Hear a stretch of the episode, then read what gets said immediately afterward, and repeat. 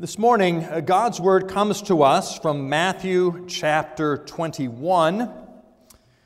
Matthew 21. I encourage you to turn there at this time, and we'll be reading just the first 19 verses of this chapter.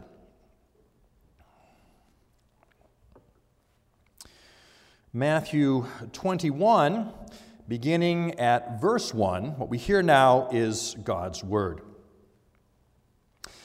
Now, when they drew near to Jerusalem and came to Bethphage, to the Mount of Olives, then Jesus sent two disciples, saying to them, Go into the village in front of you, and immediately you will find a donkey tied and a colt with her.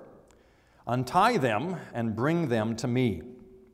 If anyone says anything to you, you shall say, The Lord needs them, and he will send them at once. This took place to fulfill what was spoken by the prophet, saying, Say to the daughter of Zion, Behold, your king is coming to you, humble and mounted on a donkey, on a colt, the foal of a beast of burden. The disciples went and did as Jesus had directed them. They brought the donkey and the colt and put on them their cloaks, and he sat on them. Most of the crowd spread their cloaks on the road, and others cut branches from the trees and spread them on the road. And the crowds that went before him and that followed him were shouting, Hosanna to the Son of David! Blessed is he who comes in the name of the Lord! Hosanna in the highest! And when he entered Jerusalem, the whole city was stirred up, saying, Who is this? And the crowds said, this is the prophet Jesus from Nazareth of Galilee. And Jesus entered the temple and drove out all who sold and bought in the temple. And he overturned the tables of the money changers and the seats of those who sold pigeons. He said to them, It is written, My house shall be called a house of prayer, but you have made it a den of robbers. And the blind and the lame came to him in the temple, and he healed them. But when the chief priests and the scribes saw the wonderful things that he did, and the children crying out in the temple, Hosanna to the Son of David, they were indignant. And they said to him, Do you hear what these are saying? And Jesus said to them, Yes. Have you never read, Out of the mouth of infants and nursing babies you have prepared praise? And leaving them, he went out of the city to Bethany and lodged there. In the morning, as he was returning to the city, he became hungry. And seeing a fig tree by the wayside, he went to it and found nothing on it but only leaves. And he said to it, May no fruit ever come from you again. And the fig tree withered at once. Here we end the reading of God's holy word. Well, this morning you may have noticed by the songs and perhaps by your calendar, uh, this morning is Palm Sunday. A day that we recall uh, Jesus riding into Jerusalem uh, to the cheer of the crowds. Greeted with uh, joy and celebration. We call this the triumphal entry into Jerusalem. Two years ago, uh, on Palm Sunday, uh, I did not preach a particular Palm Sunday message, and someone asked me after church, You know, you didn't preach on Palm Sunday today. And I tried to kind of sidestep that question a bit. Uh, last year, I was asked again by someone else, You know, you didn't, you didn't preach in the triumphal entry on Palm Sunday. Why was that? And tried to give a little bit more of an answer. The reason I have not preached on Palm Sunday and the triumphal entry for the last couple years is because I am I'm troubled by the way we often remember this story. We often read this as a glorious thing for Jesus. He is coming into Jerusalem, into the holy city, and the crowds are thronging around him and praising him children calling out as well. But I guess I, I, I would ask the question this morning was this a triumphal entry for Jesus? The view which I hold uh, regarding the triumphal entry is nothing new. It is not simply my own. It is a view that is held by uh, evangelical scholars like R.T. France and even uh, suggested by a name might be more familiar to you, the Reformed scholar William Hendriksen. That, that Palm Sunday was not a triumph for Christ, which is why the sermon title this morning is Palm is the triumphal entry question mark. Was this Sunday a triumph in the life of Christ? We will look at that question as we as we look at this text together. I'm going to suggest that that that the triumph was not his on Palm Sunday if we look at what's going on here, this event, this triumphal entry event, while it might seem to be um, somewhat spur of the moment, is actually very carefully planned and arranged. There's a lot going on, we might say, be- behind the scenes here. Uh, one is they are coming to Jerusalem uh, from Bethany, which is near Bethphage. Now, if you think about what had taken place in Bethany before, it was in Bethany that Jesus would raise Lazarus from the dead. And not just from the dead, after he'd been in the ground for a couple days. Jesus would do a miraculous thing in Bethany, and that's where he's coming from. And so there would be excitement. He's been back in Bethany. They would remember, remember last time he was here, how he raised that guy from the dead? What'll he do this time? What's next for him? There's a, there's a great sense of expectation as Jesus comes from Bethany to Bethphage and then on to Jerusalem. It is the time of the Passover. In the Passover, they would remember the past.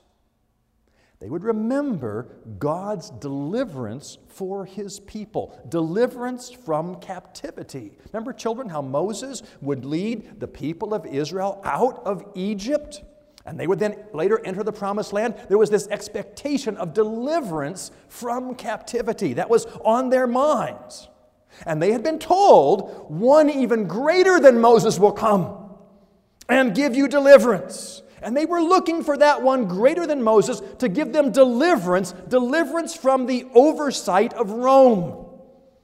They wanted to be free once again. And so there are, great expectations at this time, this time of Passover. We have this, this, this interesting story of procuring the donkey.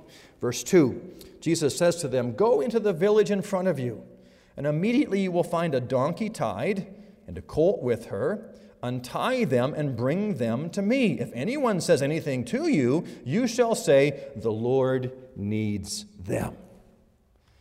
And Jesus sends his disciples to go and find this uh, donkey and this colt, to untie them and to bring them to him. And if anybody asks, Why are you doing this? they are simply to say, The Lord needs him. The Lord needs them is, is language of kingly acquisition. The king had the authority to take whatever was necessary for him. And so, as they come and take this colt and this donkey, they simply say, The Lord needs them. The king is requisitioning them. them. And they would take them. And, and we have this reference to prophecy, prophecy which they would know. Verse 5 Say to the daughter of Zion, Behold, your king is coming to you, humble and mounted on a donkey, on a colt, the foal of a beast of burden. Behold, your king is coming. A kingly entrance. Jesus enters Jerusalem on a donkey at this time and in this manner. This is the only time in Scripture we read of Jesus riding on a donkey. Every other time he walks where he's going. And he, he could have walked this as well. It's a mere two miles or so. So he deliberately chooses to enter at this time and in this way, riding on a donkey. And he comes to the temple. And we see, we see two things going on as he enters into the temple. Verse 12. And Jesus entered the temple and drove out all who sold and bought in the temple, and he overturned the tables of the money changers and the seats of those who sold pigeons. He said to them, It is written, My house shall be called a house of prayer, and you make it a den of robbers. My house! This is my house! And he will drive out those who do not belong. Again, as a victorious king coming and claiming that which is his own. And then, then beyond that in verse 14, and the blind and the lame came to him in the temple, and he healed them. Now, what's so significant about that? Jesus had done healings before. The blind and the lame came to him in his house in the temple. Those who were blind and lame were by law barred from entrance into the temple. And now they enter, and beyond that, they are healed. The messianic expectation, the hope of the one to come and relieve their burdens. All of these things taking place. The stage is set. All the pieces are in place. This, this, this entry carefully arranged. It is no surprise it is no surprise with all of these things going on that the crowd responds the way they do, with joy. They respond with joy as they see him. Verse 9. And the crowds that went before him and the crowds that followed him were shouting, Hosanna to the Son of David. Blessed is he who comes in the name of the Lord. Hosanna in the highest. Their words fit their expectations. They were looking for a king to deliver them, and they see all of these things coming together, and they say, Hosanna. The word means save us. Salvation is here. This is the one we've been waiting for. And they joyfully, it seems, re- receive this one who comes. Blessed is the one. Hosanna to the Son of David. A kingly title, a royal title. There had been a promise that there will always be a king on David's throne, and now this one comes entering.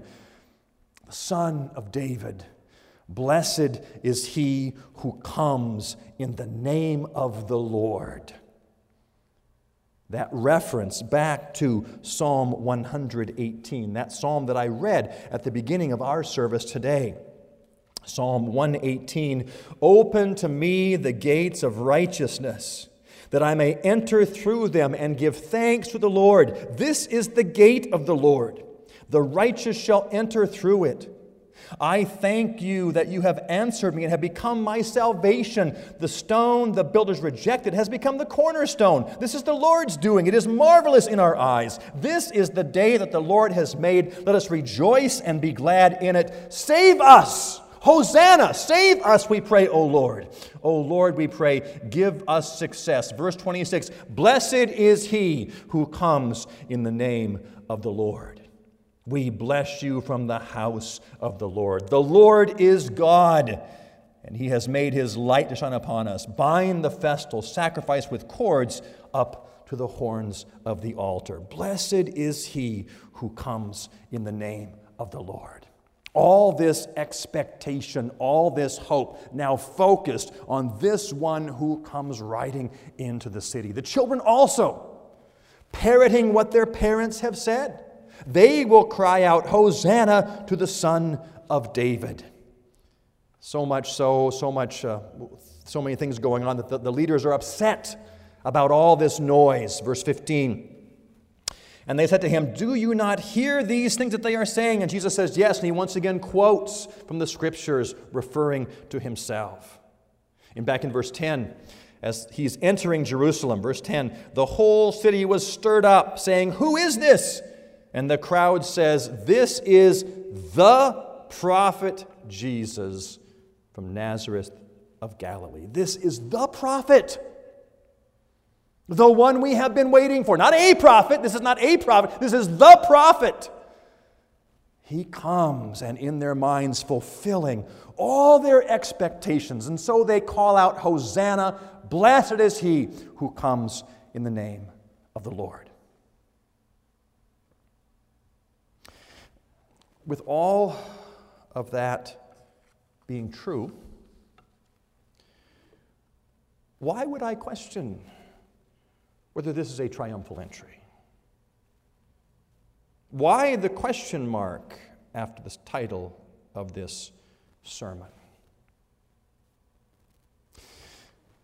This entry into Jerusalem, this triumphal entry, is connected with this strange story that we have in verse 18 and following the story of the cursing of the fig tree. And as some authors have suggested, it is in this little story of the cursing of the fig tree we get, we get a key to understanding what is really going on as Jesus rides into Jerusalem. Children, fig trees are a little different than other trees. On most trees, when they uh, grow, what you see first is leaves. There are leaves on the trees. And then later, you see the fruit that comes on the tree. So a tree grows, uh, first we see the leaves, and then later the buds turn into fruit. The leaves come first, the fruit comes later. That's not the way it is with a fig tree. In a fig tree, it gets both its fruit and its leaves at the same time, and at times the fruit even precedes the leaves. The fruit is there first before the leaves. So on a fig tree, if you see leaves, you expect to find fruit. Not so with one of our trees. You can see leaves and there's no fruit yet. But on a fig tree, if there are leaves there, there should be fruit there as well. Verse 18 In the morning, as he was returning to the city, he became hungry. And seeing a fig tree by the wayside, he went to it and found nothing on it but only leaves. He only found the leaves. Now, you would expect on a fig tree, if there are leaves, there better be fruit there because the fruit comes before the leaves. He comes and he finds only leaves, no fruit. And so he says to it, May no fruit ever come from you again. And the fig tree withered at once. He sees the leaves, expects to find fruit, but finds only leaves. Again, one author has suggested this is a visible parable of what is going on as Jesus entered into Jerusalem. There is every expectation that he would be received as the Messiah, all these things pointing forward to him. Every expectation he would be acknowledged as the true king. And it appears that may be what the crowd is doing, but is that really what they are doing? We see this crowd, this throng around Jesus that on Sunday is saying, Hosanna.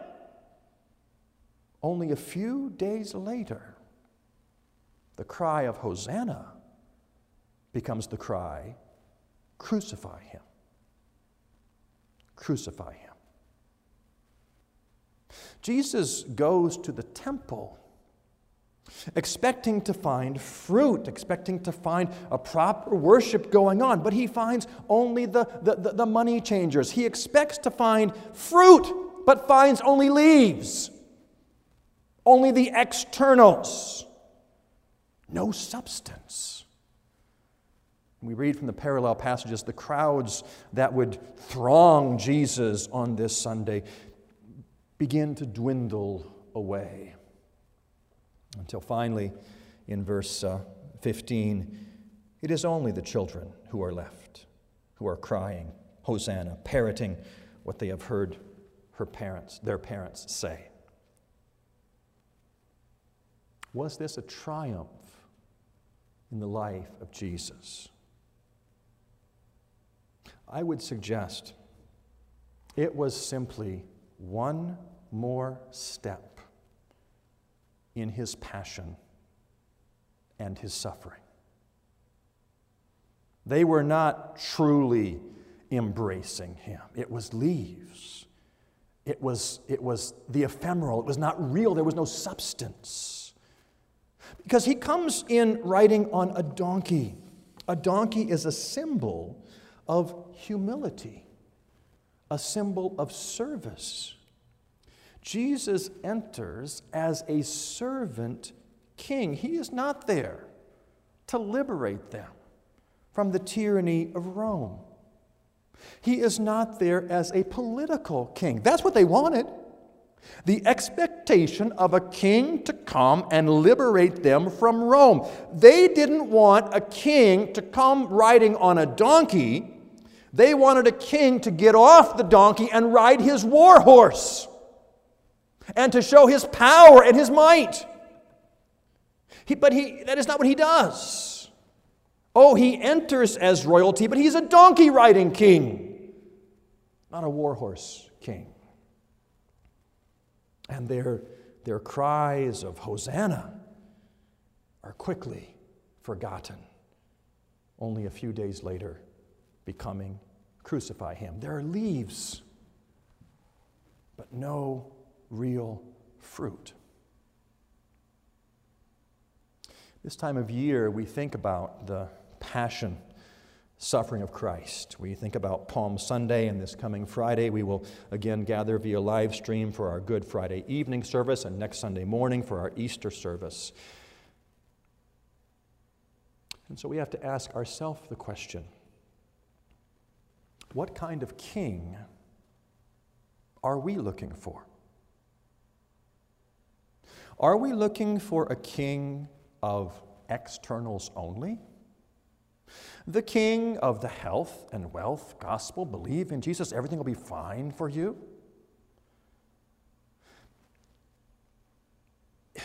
Jesus comes a servant king, a donkey riding king. He comes to serve and he calls us to serve. Is that the king we embrace on this Lord's Day? One who calls us to be a servant as he was a servant. I know that um, some of you on Facebook uh, have, uh, have put palm leaves on your profile picture. I know that there was a discussion about uh, putting uh, leaves outside of our front doors to symbolize Palm Sunday. That's all fine, that's all good. But make sure it's not just leaves. There has to be fruit there behind it. We do not simply look for symbolism over substance. But we recognize that those leaves must be an evidence of fruit that is already there. A heart devoted to Christ, a willingness to serve Him and to serve others. This is the king that comes. This is the donkey riding king the servant king. No, I would suggest that this trial, triumphal entry was not a triumph for Jesus. It was not real praise he was receiving, it was only the leaves. There was no fruit. One more step in his humiliation. One more step as the cries of Hosanna would turn to crucify.